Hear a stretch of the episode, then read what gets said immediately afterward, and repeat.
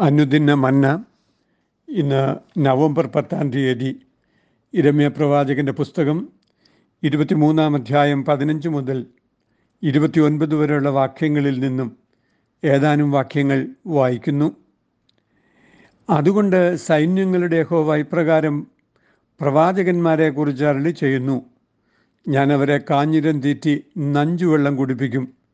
യെരുശലേമിലെ പ്രവാചകന്മാരിൽ നിന്നല്ലോ വഷളത്വം ദേശത്തെല്ലായിടവും പരന്നിരിക്കുന്നത്.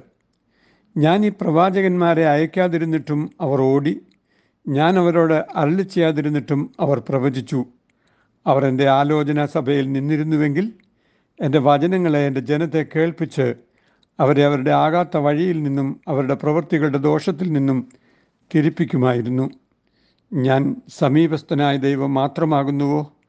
ദൂരസ്ഥനായ ദൈവവുമല്ലയോ എന്ന് യഹോവയുടെ അരുളപ്പാട്.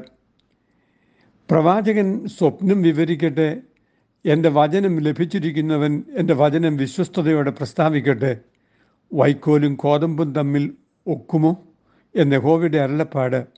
എന്റെ വചനം തീ പോലെയും പാറയെ തകർക്കുന്ന ചുറ്റിക പോലെയും അല്ലയോ എന്ന് യഹോവയുടെ അരുളപ്പാട്. യഹോവയുടെ വചനം തീ പോലെയും പാറയെ തകർക്കുന്ന ചുറ്റിക പോലെയും എന്നാണ് ഇന്നത്തെ ധ്യാനത്തിന് തലക്കെട്ട്. വ്യാജ പ്രവാചകന്മാരുടെ മേൽ വരുന്ന ദൈവകോപത്തിന്റെ ശിക്ഷകൾ കഠിനമായിരിക്കും എന്ന് ഇരുമ്യാവ് മൂലം യഹോവ അരളി ചെയ്യുന്ന ഭാഗമാണ് ഈ വേദഭാഗം. വിഷമയമായ നഞ്ചുവെള്ളം അവരെ കുടിപ്പിക്കുകയും കയ്പായ ആഹാരം അവരെ തീറ്റുകയും ചെയ്യുന്ന ശിക്ഷാവിധിയാണ് അവർക്ക് അനുഭവമാകുവാൻ പോകുന്നത്.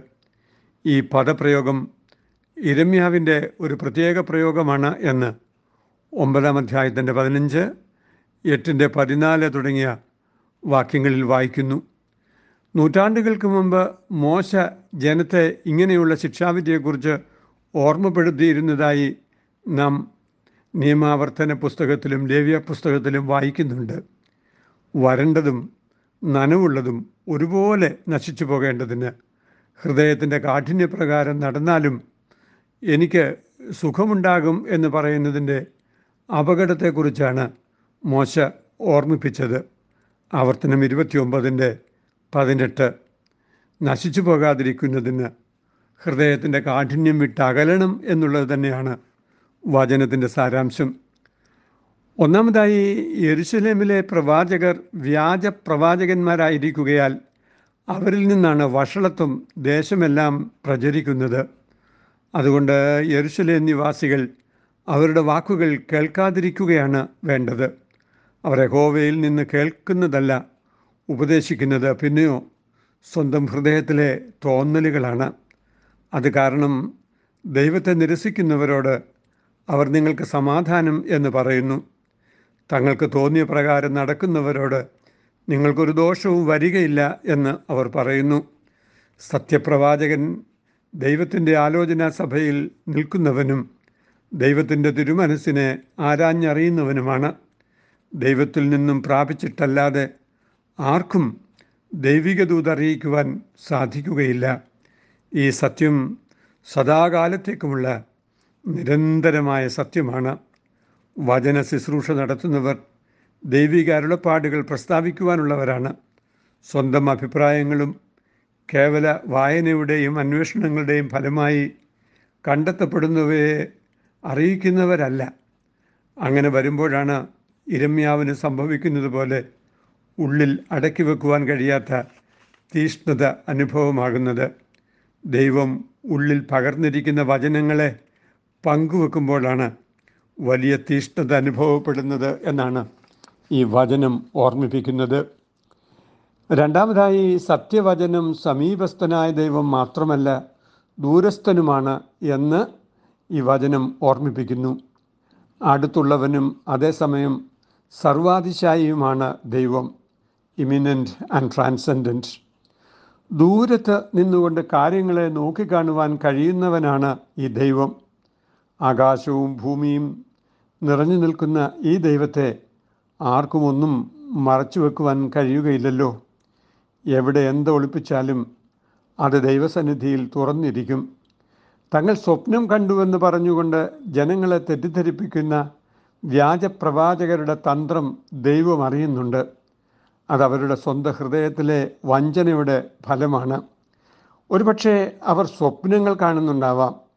അതവരുടെ ഉപബോധ മനസ്സിന്റെ കേവല വിചാരങ്ങൾ മാത്രമാണ് അവ വചനത്താൽ ശുദ്ധീകരിക്കപ്പെട്ട ഹൃദയവിചാരങ്ങളല്ല. വൈക്കോലും കോതമ്പും തമ്മിൽ ചേരാതിരിക്കുന്നത് പോലെയാണ്. അത് വിളവ് പക്വമായാൽ വൈക്കോലും കോതമ്പും വേർതിരിക്കുമല്ലോ. വൈക്കോൽ കത്തിപ്പോകാനുള്ളതും കോതമ്പ് ശേഖരിക്കപ്പെടാനുള്ളതുമാണ്. വ്യാജപ്രവാചകന്മാരുടെ സിദ്ധികളും അവരുടെ സംവേദന മികവും കേവലം നശിച്ചു പോകാനുള്ള വൈക്കോൽ പോലെയുള്ളതാണ്. സത്യമായി ഇത് തിരിച്ചറിയുന്നവരാണ് അനുഗ്രഹീതരായിത്തീരുന്നത് എന്ന് ഈ വചനം നിരീക്ഷിക്കുന്നു. മൂന്നാമതായി യഹോവയുടെ വചനത്തിന്റെ ശക്തി തിരിച്ചറിയുന്നതിന് സ്വയം ഏൽപ്പിച്ചു കൊടുക്കേണ്ടതുണ്ട് എന്ന് വചനം ഓർമ്മിപ്പിക്കുകയാണ്. യഹോവയുടെ ആലോചന സമിതിയിൽ നിൽക്കുവാൻ സന്നദ്ധരാകുന്നവർക്ക് മാത്രമേ അവിടുത്തെ ആലോചനകളെ തിരിച്ചറിയുവാൻ കഴിയൂ. അല്ലാത്തവർ അവരവരുടെ സ്വന്തം ഹൃദയത്തിലെ വിചാരങ്ങളെ പ്രസ്താവിക്കുക മാത്രമേ ചെയ്യുകയുള്ളൂ. യഹോവയുടെ വചനം തീ പോലെയും പാറയെ പിളർക്കുന്ന ചുറ്റിക പോലെയുമായിത്തീരുന്നത് അവർക്കാണ്. തീ ദഹിപ്പിക്കുന്നത് പോലെ സകല ദൈവവിരുദ്ധതകളെയും ദഹിപ്പിച്ച് ശുദ്ധീകരിക്കാനും പാറയ്ക്ക് സമാനമായ ഹൃദയ കാഠിന്യങ്ങളെ തകർക്കാനും ദൈവവചനത്തിന് കഴിയും. വചനത്തിന്റെയും ദൈവിക സംവേദനത്തിന്റെയും ഈ ശക്തി തിരിച്ചറിഞ്ഞ് അനുഭവിച്ച് ഗുണപരമായ മാറ്റം വരുത്തിയിട്ടുള്ളവർക്കാണ് ദൈവവചനത്തിന്റെ പ്രഘോഷകരാകാൻ എന്നും കഴിയുന്നത്.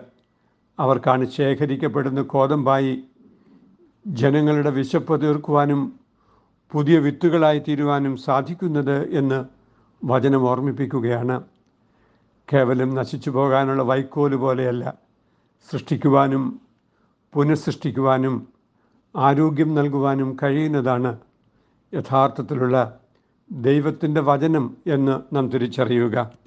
ആ വചനമുള്ളിൽ ചൈതന്യമായി തീരുമ്പോൾ വചനത്തിന്റെ പ്രഘോഷകരായി തീരുന്നവർ അനുഗ്രഹീതമായി തീരുകയാണ്.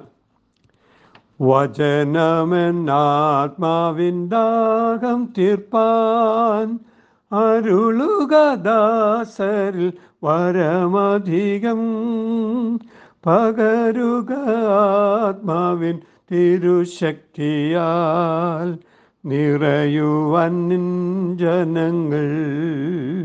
പകരുക ആത്മാവിൻ തിരുശക്തിയാൽ നിറയുവൻ ജനങ്ങൾ. ദൈവമായ കർത്താവെ വൈക്കോൽ പോലെ താളടിയായി പോകുന്നതിനല്ല കോതമ്പ് പോലെ ആരോഗ്യപ്രദായകമാകുന്നതിനും ജീവദായകമാകുന്നതിനും ദൈവത്തിൽ നിന്നുള്ള വചനം ഞങ്ങൾ പ്രാപിച്ച് അത് പങ്കുവെക്കുന്നതിനുള്ള ദൈവകൃപ ഞങ്ങൾക്ക് നൽകണമേ. കേവലം നഞ്ചുവെള്ളം കുടിക്കുകയും വിഷമയമായ ജലം പാനം ചെയ്യുകയും ചെയ്യുന്ന ജനങ്ങളെ പോലെയല്ല. ദൈവമേ നിന്റെ വചനമാകുന്ന തെളിനീർ പാനം ചെയ്ത് ദൈവകൃപയിൽ അഭിവൃദ്ധിപ്പെടുവാൻ ഞങ്ങളെ എന്നും സഹായിക്കണമേ. ആമീൻ. ഇത് കുവൈറ്റ് സിറ്റി മാർത്തോമ പാഴ്സനേജിൽ നിന്ന് എ ടി സക്രിയ അച്ഛൻ. ദൈവം നമ്മെ അനുഗ്രഹിക്കട്ടെ. ആമീൻ.